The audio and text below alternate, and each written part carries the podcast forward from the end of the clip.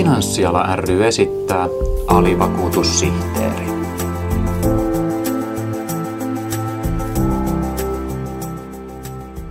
Ilmasto muuttuu, sään ääriilmiöt yleistyvät, tulee myrskyjä, tulvia, kuivuutta. Kylillä olen kuullut puhuttavan sellaisia heittoja oluttuopi ääressä, että vakuutusala hieroo karvaisia käsiään, kun vakuutusmaksuja voidaan nostaa ja pelolla tästä muutoksesta voidaan myydä uusia vakuutuksia. Minä en ole ihan täysin ymmärtänyt tätä näkökantaa. Ajatushan on se tietenkin tuossa kapakkakeskustelussa, että myydään sellaisia erillisiä turvaratkaisuja tai josta kerätään voittoa. Mutta vakuutus on kuitenkin riskin jakamista, kollektiivista hommaa. Ja siinä mielessä lisääntyvät riskit eivät koskaan ole sellainen niin kuin sinänsä mikään liiketoimintaa lisäävä juttu. Alivakuutussihteerissä aiheena on siis ilmastonmuutos.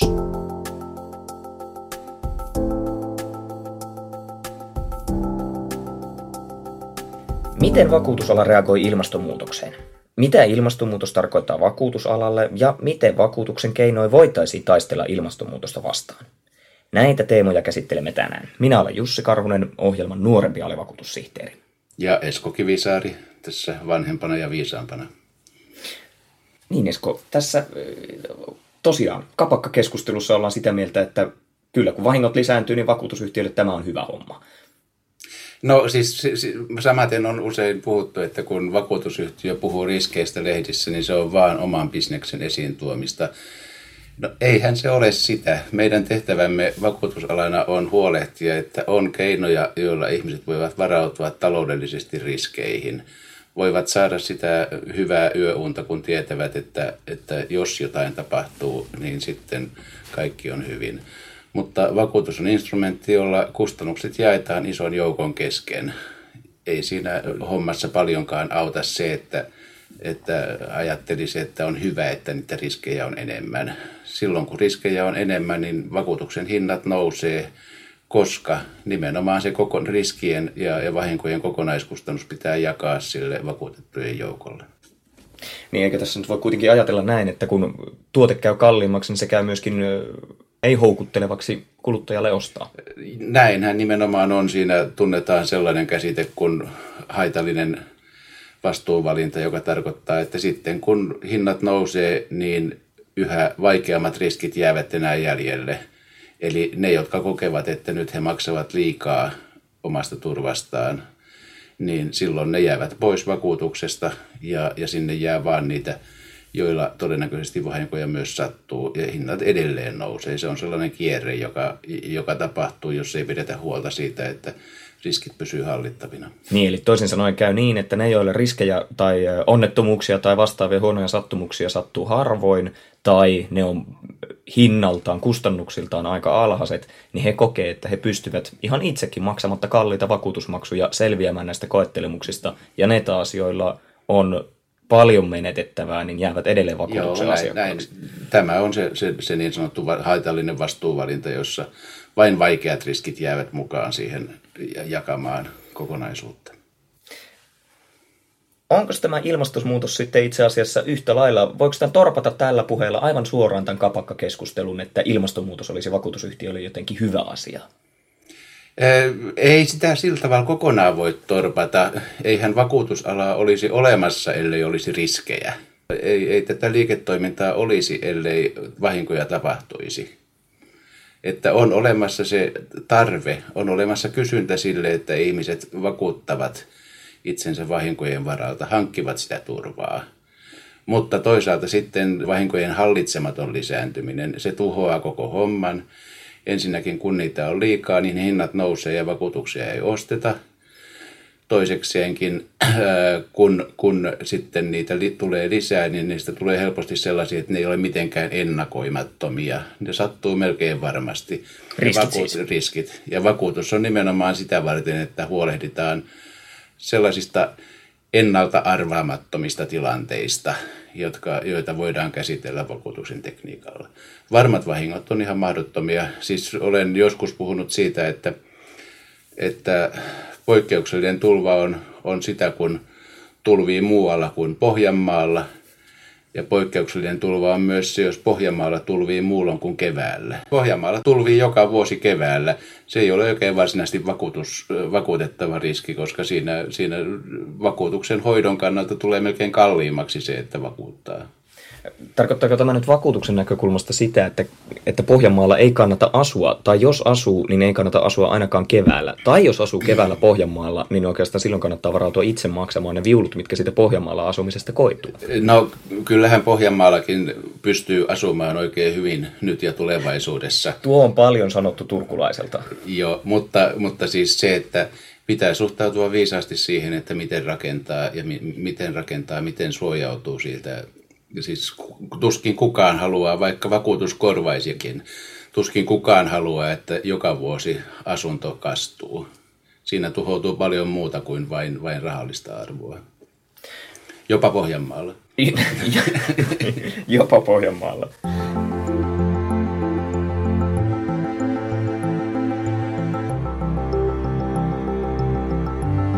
Jos haluaa asua keväällä Pohjanmaalla, niin varmaankaan sitä uutta torppaansa ei kannata kaavoittaa tai rakentaa sinne joen varteen, mikä sitten joka kevät huhtikuussa aina tulvii. Mutta miten tämä tämän kaavoituksen suhteen menee? Kaavoitus on kuitenkin ohjaa rakentamista, niin mikä tällä hetkellä on sen kaavoituksen tilanne Esko Suomessa, että kaavoitetaanko me edelleen paikoille, jotka ovat tulvariski alla? Kyllä käsittääkseni kaavoitetaan ja siinä on semmoinen sinänsä luontainen syy, että ihmiset tykkää asua rannalla. Meren, järven, joen rannalla. Sitten tulee semmoinen kaunis näkymä niin kauan, kun se vesi pysyy siellä kohtuullisen alhaalla. Meillä on Suomessa aika hyvät tulvakartat ja ajatukset siitä, että mitkä ovat tulville alttiita alueita – niitä joudutaan tietenkin päivittämään koko ajan, koska ilmastonmuutos vaikuttaa kyllä veden määrään jo tällä hetkellä. Toivoisin ja ymmärtäisin kyllä vakuutuksen kannalta, että kaavoituksessa vieläkin huolellisemmin katsottaisiin, että mihin, mihin kannattaa kaavoittaa, miten, miten kannattaa kaavoittaa. Sitten se toinen puoli asiaa on, että kuinka hyvin tehdään kunnallistekniikka ja muu, muu, ähm, muu infrastruktuuri. Uskoisin, että oikeastaan uudella, uudisrakentamisessa huolehditaan aika hyvin siitä, että hule, sateiden aiheuttamat hulevedet saadaan ohjattua pois asumuksista, mutta meillä on kyllä aika paljon tekemistä vielä tässä vanhassa eh, viemäröintitekniikassa, että miten asuttujen alueiden hulevedet saadaan ohjattua pois. Tämän muun infrastruktuurin, esimerkiksi sähkön osalta, nythän kaapeleita vedetään maan alle myös tuolla haja-asutusalueilla, koska myrskyt kaataa puita ilmassa olevien johtojen päälle ja, ja katkaisee sähköt helposti laajalta alueelta, niin kuin olemme nähneet pari viime vuoden aikana. Niin nämä taitaa olla enemmän niin kuin kaupunkikeskustoissa nämä tällaiset rankkasateiden aiheuttamat ongelmat tai muut, että kun taivaalta tulee saavikaupalla vettä lyhyessä ajassa, niin viemäriverkosto ei tahdo jaksaa vetää sitä kaikkea. Niin, no joo, siis sehän tulee siitä, että äh, haja-asutusalueella yleensä on enemmän maapintaa, jota ei ole asfaltilla peitetty. Jos me ollaan täällä Ruoholahdessa, niin tämähän on kokonaan melkeinpä asfaltin peitossa. Kyllä on joku, joku koirien kakkaamista varten on jätetty joku vihreä pläntti aina sinne ja tänne, mutta tota, muuten kun tämä on asfaltin peitossa, niin sitten kun, kun sataa, niin se vesi ei imeydykään paikalla, vaan se lähtee virtaamaan jonnekin laajemmalle ja sitten sitä on yhtäkkiä aika paljon. Eli sen takia hulevedet on nimenomaan tiiviin asumisen alueiden ongelma. Jos tätä tulvimista sitten näin niin kuin meren osalta puhuu ja tätä kaavoitusta ja siitä, että kuinka ihmiset haluavat asua rannalla, mä oon miettinyt täällä Helsingissä sitä, että ranta, ranta-asumukset on niin kuin nyt kaikkialla muuallakin varsin kalliita, että tuossa Kaivopuisto ja Eiran rannat, niin nehän on, nehän on varmaan niitä Helsingin kaikista kalleimpia seutuja asustaa. Mutta sitten kuitenkin puhutaan melko varmana tietona siitä, että jonkun kymmenen vuoden sisällä merenpintojen taso tulee nousemaan huomattavan paljon ja tämä on tällä lailla itseäni lähinnä sitten perisuomalaisessa kateusmielessä lohduttanut, että siinäpä, siinäpä rikkaille käy vielä huonosti, kun merivesi nousee tuosta niin, että siellä alkaa kellarit ja porstuat kastumaan. Miten musta tuntuu, että tähän ei kauheasti ole varauduttu? No, meillähän oli kymmenisen vuotta sitten Helsingissä se tilanne, että kauppatorille vesi oli nousemassa oikein komeasti ja se oli ihan muutamasta kymmenestä sentistä kiinni enää, että kun se olisi valunut tuonne lähinnä, lähinnä näihin viestintäyhteyksiin ja sähköyhteyksiin ja, ja, ja sitten tehnyt isoa vahinkoa. Eli kyllähän meillä niin kuin on vesi helposti korkeammalla kuin mihin on totuttu. Mutta sitten tuommoisella keskimääräisellä tasolla niin, niin kuitenkin sadan vuoden sihdillä puhutaan ehkä parista metristä, niin, niin tota, eh, jos katsotaan sata vuotta ja rakennuskantaa, niin, niin helposti kyllä rakennuskantakin siinä aikavälinä uusitaan. Eli mihinkään paniikkiin en näe syytä siinä asiassa siinä mielessä, että onhan sitä aikaa opetella uimaan. Niin, niin ja, ja, ja minä en voi sitten lämmitellä tällä ajatuksella, että siellä loitompana olisi jotenkin enemmän kuivin jaloin kuin mitä vauraat rannoillaan.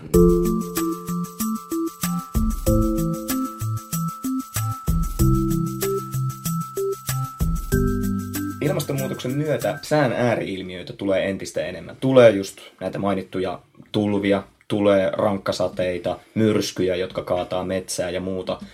Nämä on ne ilmiöt, jotka vaikuttaa siihen, että vakuutusmeno ja vakuutuskorvausten määrä lisääntyy ilmastonmuutoksen myötä.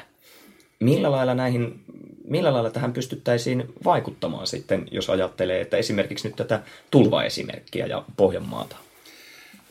Niin, siis tuota, eihän, eihän kukaan halua sitä, että nämä ääriilmiöt lisääntyy.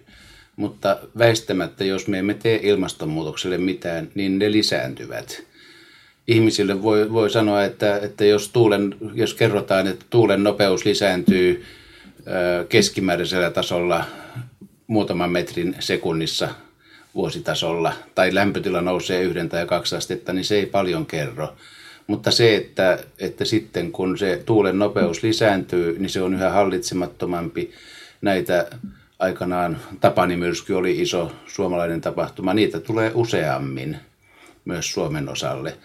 Tai, tai lämpötilan ääriilmiöissä tulee niitä todella kuumeja ja myös usein kosteita päiviä useammin. Ja ne on aika ihmiselle aika hankalia päiviä. Ei ehkä Suomessa niinkään, mutta jossain tuolla Afrikassa ja Lähi-idässä. Ja voin, uskallan kyllä ennustaa, että jos ilmastonmuutos etenee, niin pakolaistulvia. Sieltä tulee paljon suurempina kuin mitä olemme tähän mennessä kokeneet.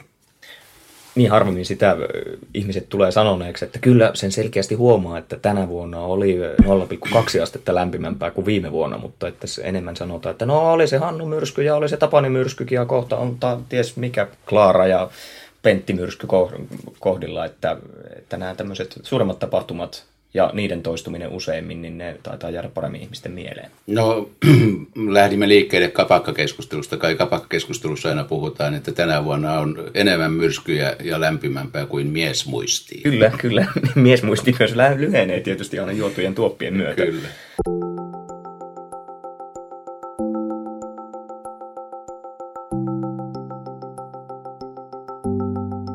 Jos mietitään vakuutusalan konsteja taistella ilmastonmuutosta vastaan ihan konkreettisesti, siis niitä muitakin keinoja kuin sitä, että laitetaan vakuutusyhtiön konttorin katolle aurinkopaneelit tuottamaan toimiston sähkö, mikä on tietenkin ihan hieno asia, ei siinä mitään, mutta ei sillä nyt varmaan ihan tällä lailla maailman mittakaavassa kuitenkaan kovin suuria asioita muuteta. Mutta vakuutusalalla on muita konsteja.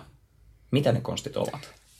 Mä jakaisin ne oikeastaan kolmeen alueeseen ja kolmeen asiaan. Ensinnäkin tietysti vakuutuksella säilyy se tehtävä, että se huolehtii riskien jakamisesta ja niiden kattamisesta. Eli on, on, on muuttuvassa maailmassa vakuutusturvaa, joka vastaa siihen, mitä ihmiset tarvitsee erilaisten ilmiöiden kannalta. Sitten toisena alueena on, on se, että mitä aktiivisesti tehdään riskien välttämiseksi, riskien korvaamiseksi – huolehditaan siitä, että vahingontorjunta on kunnossa ja, ja korjataan talot sitten ja, ja muut korvaukset mahdollisimman ympäristöystävällisesti. Esimerkiksi se, että, jätetään, että, että vältetään yksi tulipalo. Se vähentää kasvihuonekaasuja kummasti jo se tulipalon välttäminen ja se voidaan sitten myös rakentaa uudestaan niin, että, että huolehditaan kestävyyden ajatuksesta. Ja kolmas ja ehkä tällä hetkellä se aktiivisin ja isoin alue on se, että vakuutusyhtiöihin kertyy varallisuutta odottamaan, että se maksetaan korvauksina ulos. Tämä varallisuus sijoitetaan tuona väliaikana lyhyemmäksi tai pitemmäksi ajaksi.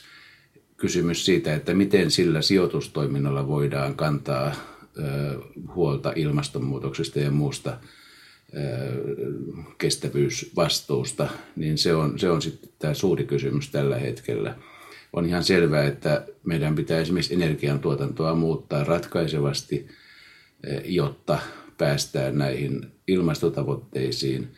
Ja vakuutusalalla, vakuutusyhtiöillä, eläkerahastoilla on suuret mahdollisuudet toimia siinä aktiivisesti paremman tulevaisuuden suuntaan. Tarkoittaako tämä nyt käytännössä sitä, vähän sitä samaa, mitä Norjan öljyrahasto tuossa teki, että ei esimerkiksi sijoiteta niitä pääomia vaikkapa öljyn tuotantoon tai esimerkiksi, esimerkiksi kivihiilellä tuotettuun energiaan? Tarkoittaa, joo, ja siis sehän, siinähän ei ole kysymys vain siitä, että tehdään ikään kuin ä, aatteellisia ja, ja vastuullisia ratkaisuja, vaan siinä on kysymys myös ihan itsekkäästä ajattelusta sen suhteen, että me tiedetään, että öljyteollisuus ennemmin tai myöhemmin menettää merkityksensä ja häviää, sen arvo häviää. Varmaan voidaan miettiä Suomessa, että onko se nyt niin kovin viisasta investoida fennovoimaan, tulevaan ydinvoimaan, koska sillä, sillä tuskin on menestymisen mahdollisuuksia pitkällä aikavälillä. Esimerkiksi ajatellen, että voidaanko sillä tuotetulla energialla viedä Saksaan yhtään mitään. Ja Fennovoimassahan näkyy tällä hetkellä jo se, että ei siellä pahemmin yksityistä rahaa mukana ole. Siellä on julkista rahaa ja fortumia. Eli tässä itse asiassa markkinoiden logiikka on kääntymässä siihen suuntaan, että se jo alkaa itsessään toimia tämän ilmastonmuutoskamppailun osana. Hyvin selvästi, hyvin selvästi. Eli, eli niin kuin on pelko ja, ja tieto siitä, että monet vanhaan maailmaan kuuluvat teknologiat menettävät merkityksensä ja niihin sijoitettu raha menettää arvonsa. Tämä on sillä lailla lohdullista kuulla, kun ajattelee, että tämmöinen kestävän, kestävän kehityksen sijoittaminen ja kaikki tämmöinen ylipäänsä eettisyys, niin niihin monesti lyödään se sellainen klangi, että no nyt ollaan, nyt ollaan niin kuin vähän tällaisessa maailmanpelastusmoodissa meneillä ja se on semmoisen pienen, pienen marginaalisen ryhmän puuhastelua, joka, joka sitten tai no, marginaalisen ja marginaalisen, totta kaihan se on, totta kaihan se on niin kuin kasvanut suosiossa tämä tiedostus ympäristöasioita kohtaan, mutta jos käykin niin, että nimenomaan tuoton kannalta on tehokkainta se, että sijoitetaan ympäristöystävällisiin kohteisiin, niin kyllähän tämä kuulostaa siltä, että nyt ollaan isolla, isolla vasaralla takomassa tätä asiaa. Kyllähän se siis nimenomaan on näin, että ainakin pitemmällä aikavälillä sijoittaminen kestävän maailman kohteisiin on varmasti tuottavampaa, mutta kukaan ei pysty tällä hetkellä sanomaan, että kuinka pitkä tai lyhyt se mainitsemani pitkä aikaväli on. Eli epävarmuus kohdistuu erityisesti siihen. Tästä, tästä tuli mieleeni eräs, eräs seminaari, jossa eräs puhuja, puhuja totesi, että yleensä näin niin kuin sarjakuvamaailmassa niin Akuankka ei oteta vakavasti näissä asioissa, mutta siinä vaiheessa, kun Roopeankka tulee kehiin mukaan ja kiinnostuu asiasta, niin silloin hänen tekemisensä otetaan vakavasti ja myös ylipäänsä se aihe, mistä, mistä tuota, ollaan kiinnostuneita, niin se saa lisää painoarvoa ja merkitystä. Tai ehkä tässä suhteessa vakuutusala sitten toimii tietynlaisena roopeankkana. No joo, musta se oli hauskasti sanottu kieltämättä Peter Lundilta, mutta toisaalta mä en haluaisi tätä alaa kauheasti sitoa ja ö, liittää roopeankkaan, jonka käyttäytymistä yleisesti ottaen en pidä hirveän vastuullisena. No siinä olet kyllä aivan oikeassa. Siinä olet aivan oikeassa. Oliko ensimmäisen kertaa oikeassa tänään vai? harvinaisia, harvinaisia. Kerran, kerrankin näinkin päin.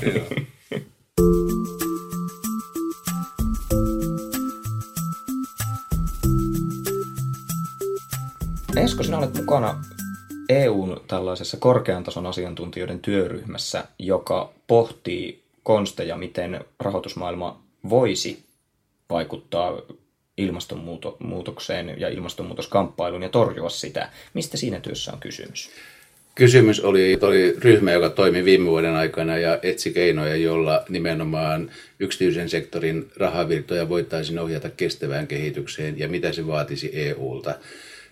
Lähtökohtana siinä on, että EU on sitoutunut YK on kestävän kehityksen tavoitteihin. EU on sitoutunut Pariisin ilmastosopimukseen ja siellä komissiossa tiedetään, että tämä ei tule onnistumaan ilman isoja satsauksia uuteen energiantuotantoon ja, ja muutenkin kestävään kehitykseen.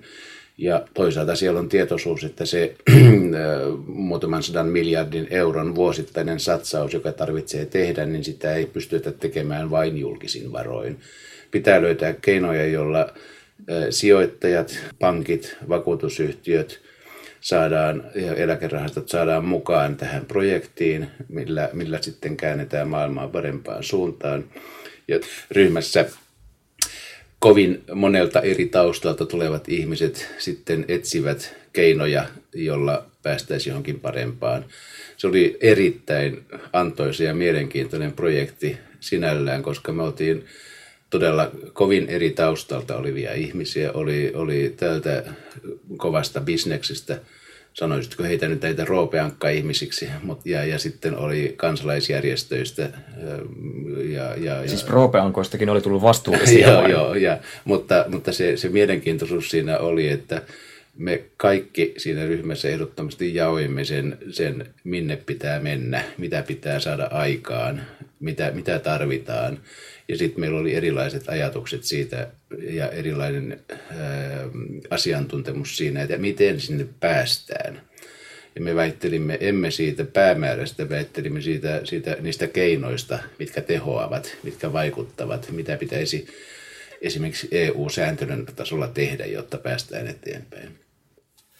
Tuliko valmista? Öö, ei valmista tullut, tai siis ryhmähän sai raportin aikaiseksi, mutta tota, sen jälkeen tarvitaan paljon. EU ja maailma ovat selvästi aikataulusta jäljessä siinä, että pidettäisiin, että saavutettaisiin esimerkiksi Pariisin tavoitteet ja teemme liian vähän.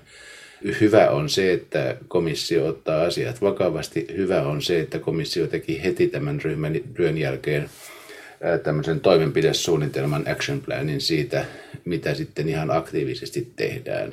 Ja hyvä, että tässä on nyt selkeästi tämmöinen paine päällä mennä eteenpäin. Joten sinänsä suhtaudun positiivisesti siihen, että ainakin EU on menossa eteenpäin. Itse asiassa Kiina on myös hyvin vakavasti näissä hankkeissa mukana.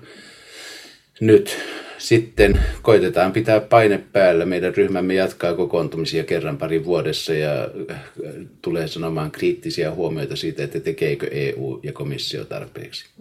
Mainitsi jokin yksi konkreettinen esimerkki niistä suosituksista, mitä ryhmä teki. Kaksi, jotka nyt lähtee eteenpäin, on se, että Ensinnäkin tarvitaan tällainen luokittelujärjestelmä tai taksonomia siitä, että missä rahoitusta kaivataan eniten, minne sitä pitäisi ohjata – miten pitäisi priorisoida asioita ja rahoituskohteita, jotta päästään eteenpäin. Toinen asia oli sitten se, että tehdään komission action planissa tehdään ihan tuota selkeä standardi joukkovelkakirjalainoille, mitä ovat vihreät joukkovelkakirjalainat. Ja tämä on tärkeä asia, koska tällä hetkellä vihreiden joukkovelkakirjalainojen markkina on kohtuullisen iso, mutta se on aika sääntelemätön kokonaisuus, että siellä voi olla vihreässä lainassa jopa hiilivoimaa mukana jonkun verran. Eli siis vihreillä joukkovelkakirjalainoilla tarkoitat niitä lainoja, joita annetaan yrityksille ylipäätään? Sekä yrityksille että, että isommille projekteille. Siis sanotaan tällaisia isoja infrastruktuuriprojekteja tehdään projektirahoituksella, jossa on sitten tämmöiset joukkovelkakirjalainat rahoitusinstrumenttina. Yritysten kannaltahan nämä on hiukan semmoinen äh, tarkasti mietittävä juttu, että tyypillisesti joukkovelkakirjalainan vakuutena on koko yritys, ei jokin yrityksen pieni osa tai sen projekti. Ja, ja silloin tarvitaan niin kuin aika paljon tarkkuutta, että, että sitten joukkovelkakirjalaina ei rahoita ihan mitä tahansa yritystoimintaa. Mutta kuitenkin sen pitäisi olla mahdollista, koska, koska tota, on parempaa ja huonompaa hanketta.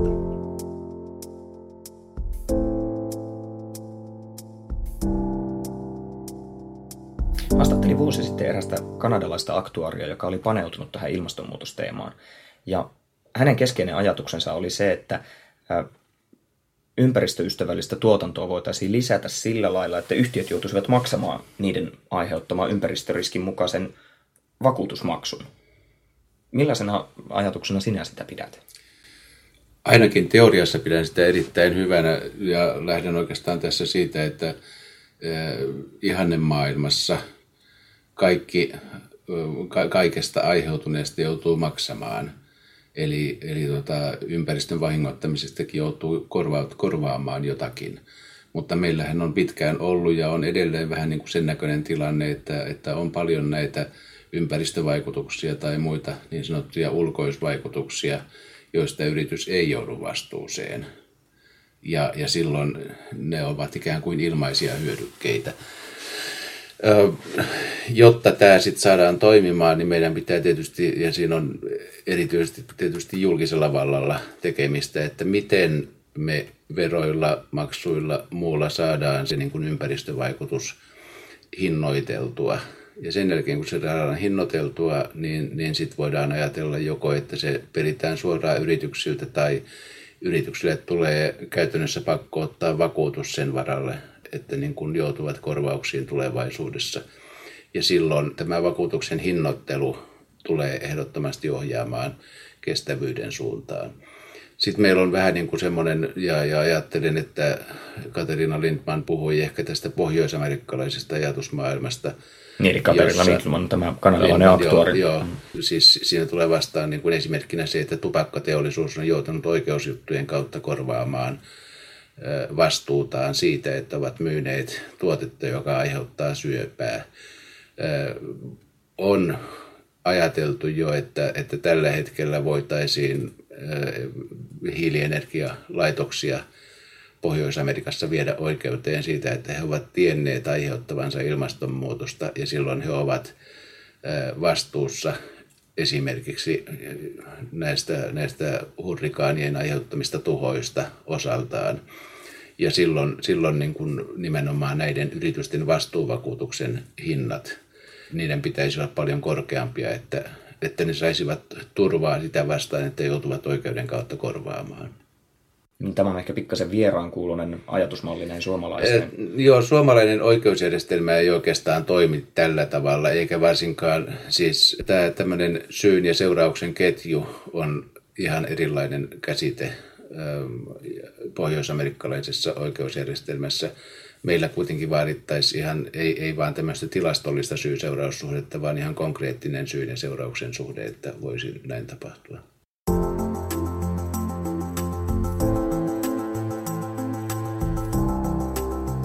Jos ajatellaan ilmastonmuutoksen mukana tulevia suuria sään ääriilmiöitä, kuten isoja myrskyjä, vaikkapa Yhdysvaltoihin iskevää hirmumyrskyä, niin nehän on valtavia ne vahingot, mitä sinne suurkaupunkiin iskevä myrsky aiheuttaa. Miten vakuutusyhtiöt ylipäänsä pystyy selviämään tällaisesta, koska kyllähän heille tulee kuitenkin valtaisia määriä korvattavia summia. Joo, kyllä, kyllä, kyllä tulee ja niitähän tulee sitten tietysti, siis yksi iso riski Yhdysvalloissa on tietysti myös se, että missä vaiheessa länsirannikolla tulee se, se maanjäristys, jota siellä on odotettu jo todella pitkään. Ja siis nimenomaan nämä myrskyt tulee siellä itärannikolla tai, tai Meksikonlahdella vastaan. Näitä varten on siis tietysti ihan normaalit koti- ja kiinteistövakuutukset ensivakuutuksena hoitaa asioita – mutta sitä varten on olemassa sitten jälleen vakuutusjärjestelmä, jossa nämä pienemmät ensivakuutusyhtiöt pystyy siirtämään ylisuuria riskejä kansainvälisen järjestelmän vastuulle. Aina kun on isompia myrskyjä ja, ja, ja isompia tapahtumia, niin puhutaan siitä, että mitenköhän tämä jälleenvakuutusjärjestelmä kestää, mutta itse asiassa se on kestänyt tähän mennessä erittäin hyvin – ja, ja tota, sitä riskinkantoa on sieltä löytynyt oikein, oikein hyvin ja isoimmatkaan jutut ei ole aiheuttanut mitään sen vakavampaa niiden toiminnalle. Oma osansa on, että nyt viimeisen parinkymmenen vuoden aikana tämän jälleen vakuutusjärjestelmän rinnalle tai sitä tukemaan on kehittynyt tämmöiset katastrofijoukkovelkakirjat, jotka, joilla pystytään siirtämään – vakuutusriskiä pääomamarkkinoille. Ja ne ovat omalta osaltaan lisänneet sitä vastuunkantokykyä, mitä noihin isoihin tapahtumiin tarvitaan ja sitten tulevaisuuteen varaudutaan. Esimerkkinä voisi olla se, että Malediivit, jotka on, on merennousun myötä aika lailla vaarassa, niin ne ovat rahoittaneet talouttaan semmoisella joukkovelkakirjan lainalla, jossa niin kauan kuin mitään kauheampaa ei satu, niin maksavat kiltisti korkoa ja pääomaa takaisin joukkovelkakirjalainasta, mutta sitten siinä on semmoinen ehto, että jos meri nousee tietylle korkeudelle, niin sitten he eivät joudukaan maksamaan enää takaisin lainaansa ja, ja, ja sen korkoja, jolloin niin kun siitä vapautuu rahaa, jota he voivat käyttää tuon katastrofin tuhojen korvaamiseen. Voidaanko siis ajatella niin, että tällaisen jälleenvakuutussysteemin kautta myös suomalaiset vakuutuksenottajat on tietyssä mielessä maksamassa vaikkapa Yhdysvaltain itärannikon myrskytuhoja? Itse asiassa ei. Suomalaiset kärsi tappioita mennessään mukaan kansainväliseen jälleenvakuutukseen 80-luvulla ja oppivat sen, että se on aika haasteellista aluetta. Suomalaiset on oikeastaan vain ottamassa jälleenvakuutusta, eli suomalaiset vakuutusyhtiöt ottavat sitä turvaa itselleen, mutta eivät ole sanottavasti kantamassa riskiä esimerkiksi näistä Amerikan hurrikaaneista. Siinä mielessä kyllä, kyllä niin kuin isompi hurrikaani iskee meihin suomalaisiin, että sitten kun sellainen tapahtuu, niin jälleen vakuutusmaksut nousee ja sen oman turvan kannalta suomalaisetkin joutuvat maksamaan jonkun verran enemmän. Mutta se on tämmöinen kiertotietä tapahtuva markkinamuutos. Alivakuutussihteeri on Finanssiala ryn podcast, joka sisältää tiukkaa asiaa vakuuttamisen maailmasta. Voit ehdottaa aiheita ja antaa palautetta Twitterissä hashtagillä alivakuutussihteeri – tai lähettää sähköpostia osoitteeseen viestintä at finanssiala.fi.